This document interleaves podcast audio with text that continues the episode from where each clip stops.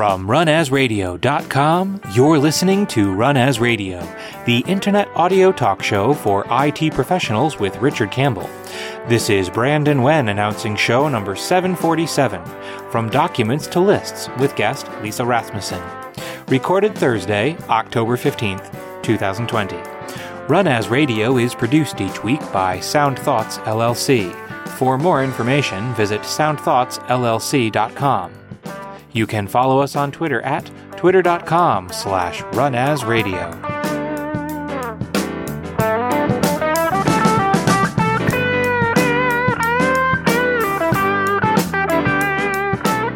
Thank you, Brandon. This is Richard Campbell, and thanks for listening to Run As Radio. My guest today is Lise Rasmussen, who is a Microsoft three sixty-five and SharePoint consultant in Stockholm, Sweden. She's worked at SharePoint for more than fifteen years, back in the bad old days. And of course, recently with Microsoft three sixty-five, and she runs the blog SharePoint Babe dot com and the podcast Wit Girls Podcast dot com. That's W I T Girls Podcast dot com. Welcome, Lise. Thank you, Richard, and thank you for having me. Uh, two podcasters talking. This is going to be a ton of fun, right? We got we got no worries at all. Uh, thanks so much for coming on. The the uh, you've been in SharePoint since, I guess, the beginning of SharePoint then. It feels like it, yeah, because uh, when I encountered SharePoint for the first time in two thousand three, I went to a training here in Stockholm, mm-hmm. and uh, we were three people in that classroom. Right. So, yeah, you, yeah, the next time I went to a training was for two thousand seven, and then the room was packed with people. Yeah. So a lot of things happened between those two versions. They, they'd all caught on. And it's, and SharePoint's taken such tremendous twists and turns too. I mean, that, mm-hmm. I, for a long time, I thought it was the product didn't know what it wanted to be. You know, are you, are you a web portal? Are you a document management system? Like, what the heck are you? I know. Try explaining SharePoint in just like a pitch, you know, yeah. in a few words. It's almost impossible. So yeah, it's a huge platform. And yet also a viral product. Like the, the amount of times I've worked with I T people who, back in the old days anyway, were hunting down SharePoint instances hidden in the organization, running on a machine yeah. under a desk somewhere. Like, 'cause they yeah. clearly, the people like them. Yeah, they do. And I mean, now SharePoint is more great than ever, I must say. I do think the cloud's made a huge difference for it. That, because the biggest problem with SharePoint was the management, configuration, maintenance, governance. In some ways, SharePoint Online just takes a lot of that pain away. It does. But, you know, I kind of like that stuff. I mean, I'm from the I T pro right. side. This is your job. Yeah, it was my job, and I really enjoyed it. You know, all these uh, installations and upgrades, migrations, and then the troubleshooting of, you know, remember that U P S mm-hmm. that everyone's had, that nightmare? Yeah. And search and so on. And that's the, one of the reasons, actually, I started my blog was because I ran into some problems that I felt, hmm, I... I I want to document this, so I remember this the next time, but right. I also want to share this with someone else that runs into the same problem. Yeah, that is the Scott Hanselman rule of blogs, right? That's where you write yeah. down everything you need to remember is, yep. uh, is, is on your blog site. So sometimes when I Google problems, I end up on my own blog. It's like, oh, yeah, right. oh, yeah, I, I did have this problem before. What was the solution? Because clearly I don't remember. I, I, I often don't remember. yeah, yeah. Well, yeah. It's very, it's very true. And I, you know, fell yeah. out of the blogging practice years ago, but I, you know, it's podcasting for me is where I get, get all, get all the thoughts out, for better or worse. Yeah. And I must say, I was very happy and flattered when you asked me to be on your podcast Aww. because I saw the lineup of guests. Oh, wow. That was all the rock stars of this community. Well, it's also been a long time, right? Because I, yeah, I saw that. Yeah. Wow. two thousand seven Yeah, because starting a podcast right after uh, on I T, right after VistaShip seemed like a good idea. I don't, I don't know what I was thinking. Yeah, but I mean, um, you've had most of the rock stars, and I have some of your guests on my show mm-hmm. also. So, uh, yeah, they're brilliant people. So they, I was very, like, humbled when I saw that.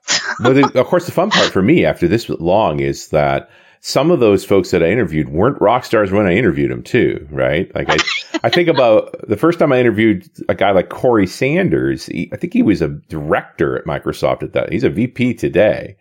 But oh, yeah. that back in wow. the day, you know, he was he was the beginning of that rocket ship ride that he's on. So, uh, yeah. And even Jeff Snover, I mean, I think the first time we interviewed him was when PowerShell was still Monad. Like, it didn't have its name yet. It was just an idea. Yeah. And so that yeah. almost, I almost think the story arc of PowerShell lives inside of Run As now. That's yeah. Okay. From the first sort of thoughts of, is this a good idea, to the, well, you can't run your business without this. Uh, you, you know, can't. So that's cool. There. Yeah. It's interesting, yeah. isn't it? So you follow the evol- evolution of PowerShell through your. Yeah. It's a byproduct of, of thirteen years of show making, I guess. And it's, yeah, it's the way things go. And a lot of products, I guess, also, Richard, not only that. Well, and stuff that came and went, too. Like, I always liked network mm. access protection, but nobody else did, apparently. Right. Uh, and also, you know, remember those stuff like InfoPath and stuff like that, that was quite widely used. Now, now you're just making me sad, Lisa. InfoPath was great. It really was. I mean, I know, and I've talked to folks that built a huge amount of the company workflow on InfoPath, and mm-hmm. uh, know. you know, it's tough to leave those to have those things pushed aside. Well, now it's it's all included in cloud. It's Microsoft Forms, right? Is that would you consider Microsoft Forms like the, no. the no, not no. even close? Oh, oh, no, I've, no, hit, I've no hit a button there. I, angry spot. No, uh, forms for me is uh, questionnaires and quizzes and surveys, when, but uh, Power Apps is more yeah. the takeover from InfoPath. So the, that, where you can, and you're talking about that level of sophistication of just the ability to really build a workflow with it. Yeah, yeah, exactly. It's, Microsoft Forms is not up for that. It's it's sort of shallow in comparison. Yeah, it is. I just worry that the whole power stack. They've thrown too many things into it. It's it's become like artificial intelligence. It's kind of just a banner over everything. You're like, well, what is it exactly? There's a bunch of known things under there. Mm-hmm. Mm-hmm. You know, Flow was a product long before they started. They stuck the power moniker onto it. Now it's you're just trying to sort out like what is what pieces do I need to use? Do these things all work together? Because they don't yet. No. And they are quite uh, complex, these systems. I mean, mm-hmm. Flow or Automate, Power Automate, that's not something that you just put anyone into no. build a flow immediately. So, yeah, it, uh, it's... And, and and I have certainly had done shows that really create two distinct a- avenues on there. Like, Automate for I T folks makes a lot of sense, but then Automate for productivity is another thing entirely. Also valuable, but very different from each other. Totally. Absolutely yeah. agree on that. And I think the same, you know, with uh, Power Apps, really, that uh, I build a lot of Power Apps these days, or mm-hmm. a lot. I build Power Apps these days. And um, uh, it's a challenge. It takes a few days before you get into, you know, the syntax and all that. Right. Uh, once you learn that and the variables, and you can use collections and, and so on, then you really understand the power of it. But I'm always worried when I build an app and I'm supposed to leave it with a customer. Right. Are they going to be able to like governance it and developing it, to continue developing it, or will that be my baby forever? They will like call me. Yeah, it's just going to stay there statically. And goodness knows how many of those we've spawned over the years, where the business continues yeah. to function on a piece of software that essentially has no maintenance done to it. Exactly. It looks the same when you come back. It's yeah. like, right. Just as it always was. To, yeah, I know, I know. So I tend to put all, like, you know, parameters and stuff. Mm-hmm. I, I put them in SharePoint lists uh, so that they can easily go in and change at least some of the, you know, if you have like a checklist or anything, they can alter the questions themselves. So right. they don't have to open up the app to do stuff like that. So you don't scare them with the code, but they have some sense of maintainability and tunability. It's interesting, that whole model that SharePoint created before the cloud, like to me, who... although I always valued SharePoint, I never got pulled into that. But the folks that I talked to on this show and others, that that became their whole career. Like they had a dozen or so customers and they were maintaining custom SharePoint apps for them. And like that, that was the business. They were paid very well. You know, it was a nice little niche for them, but they couldn't take a vacation. Like those companies depended on that software. Like they, it, yeah. and, and, and let's face it, SharePoint was a little brittle back then. Like, you could do mm-hmm. amazing things, but could you do amazing things every day? No, and that is part of the problem, I think. Yeah. I mean, I love Microsoft's philosophy that we should have should have a citizen developers, but I think it's hard to, to find those people in an organization that, mm-hmm. one, they have time to do this and work with this. That might not be within their work role. And also often it ends up in the I T department. And as we know, they are always full with work anyway. So right. It's hard to like uh, pass over these type of uh, apps. And that's, as you say, you get stuck. Uh, even if you're on vacation, you, know, you get an urgent call about something. You yeah. need to like deal with it. I mean, that being said, in terms of citizen developers, when they emerged in past times, you always had another job, but you got smitten with solving the problem of your job with technology, and that eventually became your job. You know, mm. I used to spin it as, and then you ruined your career by showing competence in technology. You know, you used to be a perfectly legitimate chemical engineer. Now you don't do that anymore. You write software around chemical engineering. But exactly. But and I think that same thing is happening again because these tools are getting that good. Right. That that mm. you are seeing folks who are actually trying to achieve their job using some of these automation tools and getting good results, and bit by bit their job then transforms into it. Mm, absolutely. Like it's, it's sort of the unintentional programmer. I was just trying to improve business workflow. And personally, like I like that mindset. I think we fight as I T people to keep that business mindset in of make sure I'm providing value to the organization and so forth. Because we are we are in love with technology. We do think it's fun yep. anyway. But generally, mm-hmm. these citizens folks, they're trying to solve a business problem first. Yeah. And and that's kind of a good way to come about it. And so they're a little less worried about ideals and so forth, which is why we get into that governance problem, maintainability problem, because those aren't motivators. Business value is always the motivator. That's true. That's true. And, you know, we all have those uh, heavy Excel users in the company, oh, you yeah. know, that have these huge formulas. Yeah, and the, and and the ma- greatest experts. Macros known to man and... And, they, and they're still writing code in V B A under the hood that we can't, that is unsupervised wow. and unmanaged. Yeah, Excel. But I love those kind of people. They are my type of people. But and in, share, in some ways, it felt like SharePoint was the intersection point for a lot of that stuff, for the folks who were trying to automate work, for the super Excel user, because everything kind of coalesced into that point too. Yeah. And um, I think the step from when you choose to have your Excel list move into lists in SharePoint mm-hmm. instead, uh, the thing that makes that is that you don't have two advanced formulas, you know, in your Excel files, because then you, I think they need to stay in Excel, or maybe you should build a Power App of them or something. Right. But uh, SharePoint list can't handle that uh, complex of types, you know. Uh, And you and you formula. Talk about that like it's a good thing too, which I think is true, right? It's like, hey, yeah. you can only get into so much trouble here. Now, hasn't SharePoint always been about lists? Like, is that nothing yeah. new? Yeah, in the end, it was a, a list manager in, in a lot of respects. Yeah. I mean, lists has always been with SharePoint, mm-hmm. and uh, I've always uh, liked lists because you can do powerful stuff with it. Um, but they have always looked very boring. So I'm so happy now when list has this new, beautiful look to them, and you can have them in a full screen, and you can have easily format the columns with data bars and conditional formatting and so on. So I think they are making huge improvements to list, and it's very fun to work with this product. So today. This is SharePoint Online, so part of Microsoft three sixty-five, and they've just expanded the feature set of uh, of lists. Yes, it's a totally new app. Okay. Lists, is it actually sort of kind of broken out? Yes, it is. Okay. Yeah. I mean, under the hood, it's still SharePoint, actually? Yeah, I mean, it works like this. It's its own app. So you have like a new own homepage for lists right. where you can create a list just as usual. But then you can choose to either store it on your uh, OneDrive or you store it on a SharePoint site. So you have your own personal uh, lists that you can share with anyone.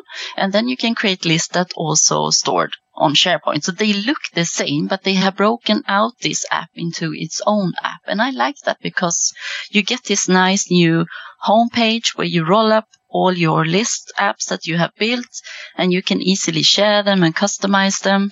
And uh, you can also, of course, then map them into Teams.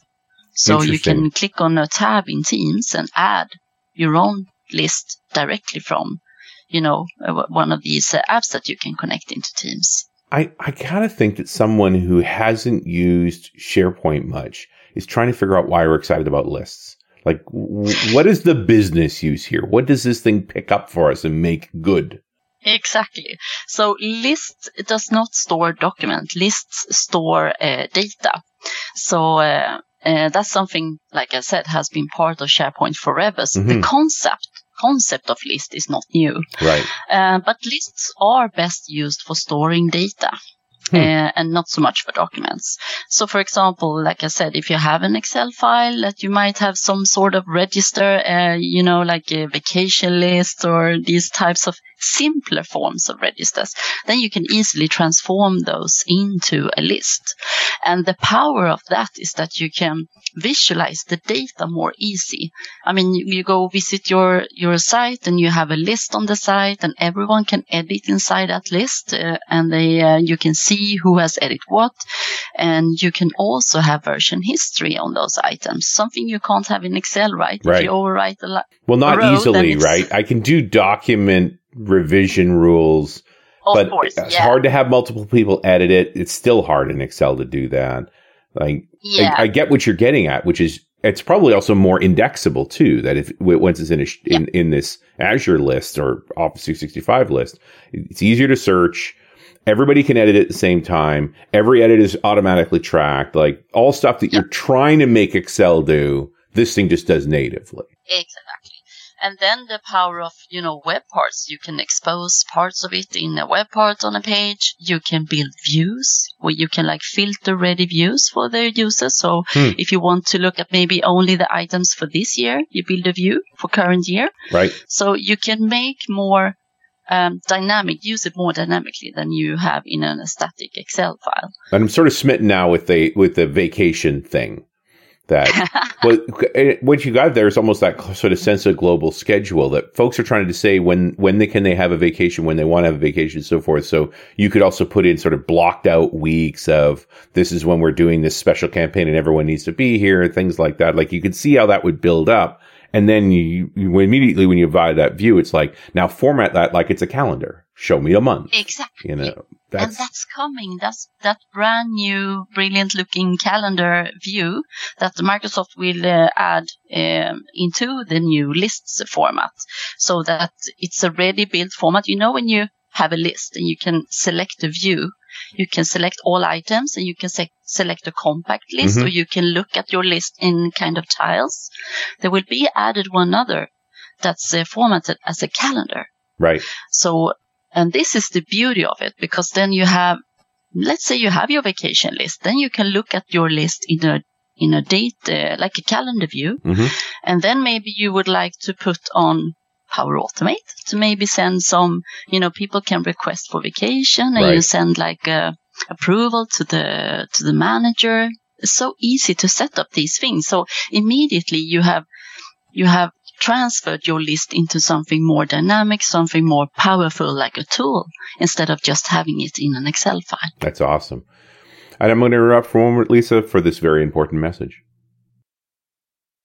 This episode of Run As is brought to you by the new Virtual Dev Intersection and S Q L Intersection workshop event. If you've ever listened to the S Q L Q and A shows on Run As, you've heard the fun, knowledge, and experience of some of the workshop leaders at S Q L Intersection. And for the first time ever, the event is going virtual December ninth and tenth. Go to virtual dot dev intersection dot com to register and check out the amazing lineup of workshops. And there will be great keynotes from Scott Guthrie and Charles Manana, and the workshops cover topics including Azure, dot net development, as well as S Q L Server-related materials.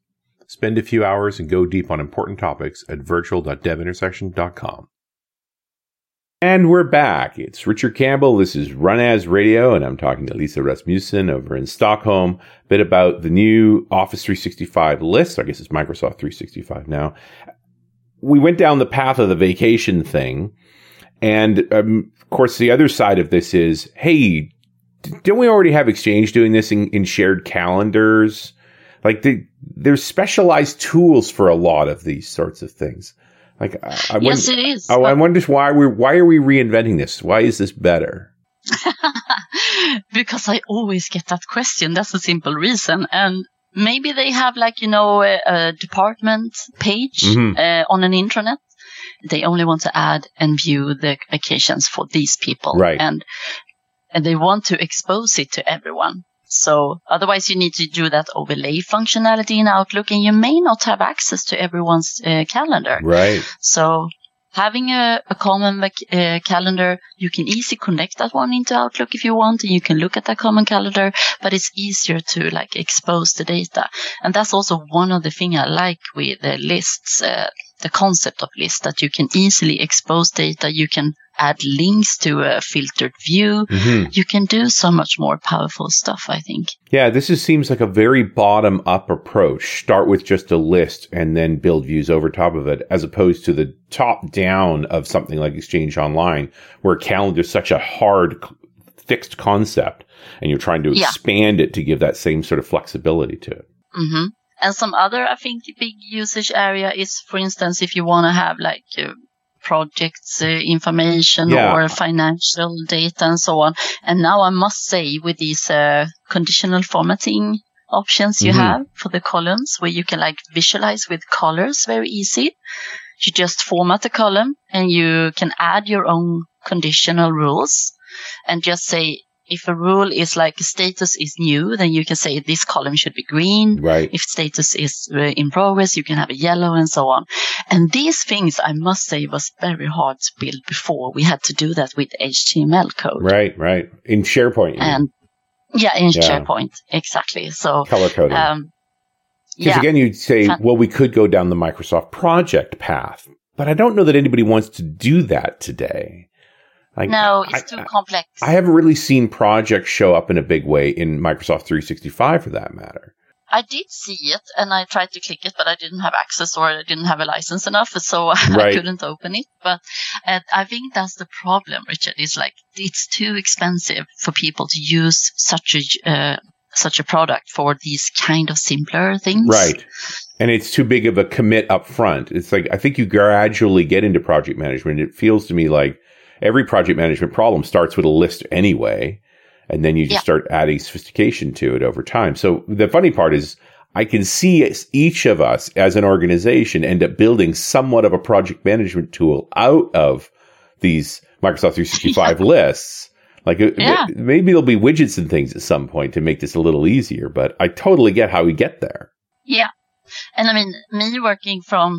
I mean, uh, working with SharePoint for s- such a long time and mm-hmm. uh, working obviously on-prem, then we were used to have task lists, and they were, f- I mean, being simple, but yet powerful. Yeah. Uh, so simple tools can can help you visualize how are we in the project. Uh, we can have timelines and, and so on. So you could do quite much with those task lists also. Now we have Planner, and we have To Do, and we have activities, or how many more things do we have to do? But, and to me, you know, as the sort of old I T guy, when I see that fragmentation of a whole lot of tools that all could do parts of this, it's like, so none of them are good, right? Because that's why we keep making more, is we're always frustrated with them. It's like, why are there so many contact management systems? Because every one of them has problems in some respects. So they just make another something. one. And so this basic concept of tasks that need to be assigned to people and get done in an order and kept track of, this is a harder problem than we ever admit to. Exactly. And I mean, it's like you say, they always lack some functionality. Something. And that's why, hmm, maybe we should look at some other tool. But now I think we have a lot of mix with uh, with the to-dos, and uh, that's coming now into Teams. They, they announced that they Ignite. Yeah. There will be a lot more apps that are quite similar. So you just need to make up your mind. We're going to use Planner, or we're going to use like to-do or tasks. Because isn't Tasks and Planner yeah. like the same thing? Like when you when I go to Microsoft Planner, it's task dot office three sixty-five dot com or office dot com, right? Like, which is which? But it, yeah, no, but it will be renamed. So Planner will be uh, like new tasks or to do. So it this is an interim name now. They, oh, they're going to leave it with Planner, but it's going to be called To Do, I think, okay. later on. Because, yeah, I, I mean, we, yeah. we're only talking about stuff in in, in Microsoft three sixty-five, because you now you go look at yeah. the third-party tool stack. Like, there's a lot of stuff in this space. Mm-hmm. Oh, man. Absolutely. Yeah. So do you have a pre- preference between any of these? Uh, you mean the tasks? Yeah, tasks over planner over... Well, I think I'm still not convinced that plas- tasks and planner aren't the same thing. But to-do versus planner. Yeah. I try to use that to-do app, but um, you know what I do? I I use OneNote a lot. Well, you and me both, right? I live in OneNote, so... Because if I must remember something, I don't go in in my to-do. Yeah. I, I put the things into my OneNote. I have quite a few notebooks, and I have many sections and many pages, but they are organized. Mm-hmm. So I know exactly where to find, and then I just put uh, like a new section to do mm-hmm. in there. Nice. So I have I have my own version of to do. Well, and I think um, you hit on the most salient point, which is where do you look? What yeah. do you check first? You know, how how are you subconsciously organized? And it's where ultimately where do you keep your notes? Like, I don't really care if you write stuff in Notepad as long as you look at it, right? I've always been exactly. amazed by folks who take who keep paper notebooks. Not yeah. not that I'm surprised that they write in them. I always ask them, when do you read them? Because if you're, it's fine that you're writing stuff down. When do you read it? Yeah. I know. And and how do you collate it? Because it's on paper. I mean, I dig the battery life of paper, but yeah. you know, when do you actually look at it? And for me, it's still Outlook. For better or worse, the first thing I look mm. at, the last thing I look at before I go to bed, first thing I look at again in the morning, it's Outlook calendar. Same here. Yeah. Yeah. But I'm moving more and more uh, out of Outlook, actually, and, and try not to disturb people with email. I yeah. try to either I send them a chat message through Teams or, yeah, you know, some other, maybe some Yammer or something, but not uh, not through email unless it's important or something that we need to do. Yeah, I think I, I spend my time on Outlook for the calendar, not the email. You know, yeah. which is, and the, exactly. te- and of course the Teams button, it's, you know, you're, you, all my, my, half your calendar items now are Teams, especially during the yeah. pandemic. It's just like, that's where you, you connect to people essentially, or make the, make the plan for the next thing you're going to do. So it's, yeah. it is interesting just to think through the workflow of at what point do I have folks who look at the lists or the to-dos or the planner first over the, the calendar or the email. Yeah, I can say I, I do like the planner because uh, we are, I'm a member of many tenants, many customer tenants. Mm-hmm. I think I'm in up to eight, uh, eight of them. So I have different activities uh, with these customers, of course. And then I tend to add uh, a planner tab and put up some, uh, you know, uh, buckets and, you know, categorize them with intranet, mega menu, design, you know. Stuff that I need to do within the project. Right. And then I line up the activities beneath each bucket and assign that to different people. Mostly go to myself. Right. But sometimes I need to interrupt. No, it's not a bad thing to build a list that you put to yourself that you also mark your items down. I mean, it does help you keep organized. And you, you've got the it standard does. Consultants problem, which is you are in many tenants. Yep. Right. Oh. Many sometimes tenants. My phone goes crazy. It's like, you know, all the notifications. Oh, yeah. I had to actually go in and mute some of the channels yeah, that I, I thought these aren't that important. I can mute those and just look at the activity button instead. Yeah. Later. No, I turn most of the noises off. I can't abide it. And I don't know that most people deal with the tenancy problems that consultants do, that that, that this multi-identity thing is still really a, yep. hard. And it, and it's interesting to me that it, it's important to have that you, you focus on tools that handle multiple tenants well. Yeah. Right. I must say something uh, that I discovered. The mobile phone, of course, has been uh, excellent with using a lot of organizations' tenants in Teams because right. the Teams app can handle that on a mobile phone. But it's a problem on my desktop, on my computer. But um, uh, just one week ago or something, I just recently discovered this. Uh, I always have my desktop Teams app running because mm-hmm. I have my uh, my company, my consultancy company where I work. Yeah. That's always active there. And then in I have like eight profiles in my Chrome browser, so I have like eight different logins to different um, to different tenants then and right. Teams, and then run the Teams web app. But if I am called to a meeting from a customer and I open that um, meeting invitation from the email calendar in uh, the web browser and I click the link, and you know you want to trigger to open Teams, right. the desktop app. Then it just, boom, switched me to that tenant. I didn't have to log in or anything. Wow. It just, yeah. So I was like, what? Because when before I always logged out and then logged Love in that, with yeah. that other customer. No, and I, you yeah. know, you need a password. I use a password manager for all those different identities and things. But I, me too. I, you can see that Microsoft's clearly working on the identity problem. And we've got a little time shifting here because we're recording in October for publication in December. But notice the recent outages too have all been identity related. Like yeah. I, I do think they're working on this problem, and we are starting to see a little more smarts. Like it is switching tenants automatically. You know, yeah. it's persisting identity, multiple identities a little better. Like I, I don't want to jinx it. Like knock on some wood somewhere, but you know, exactly. could we actually be making progress? Because I felt like this is an exception case. Most people have maybe two tenants, right? They have a personal account and they have a company account. It's only weirdos like us that end up with, you know, six, eight, ten tenants. It's like, help, save me. I don't know who I am. Yeah.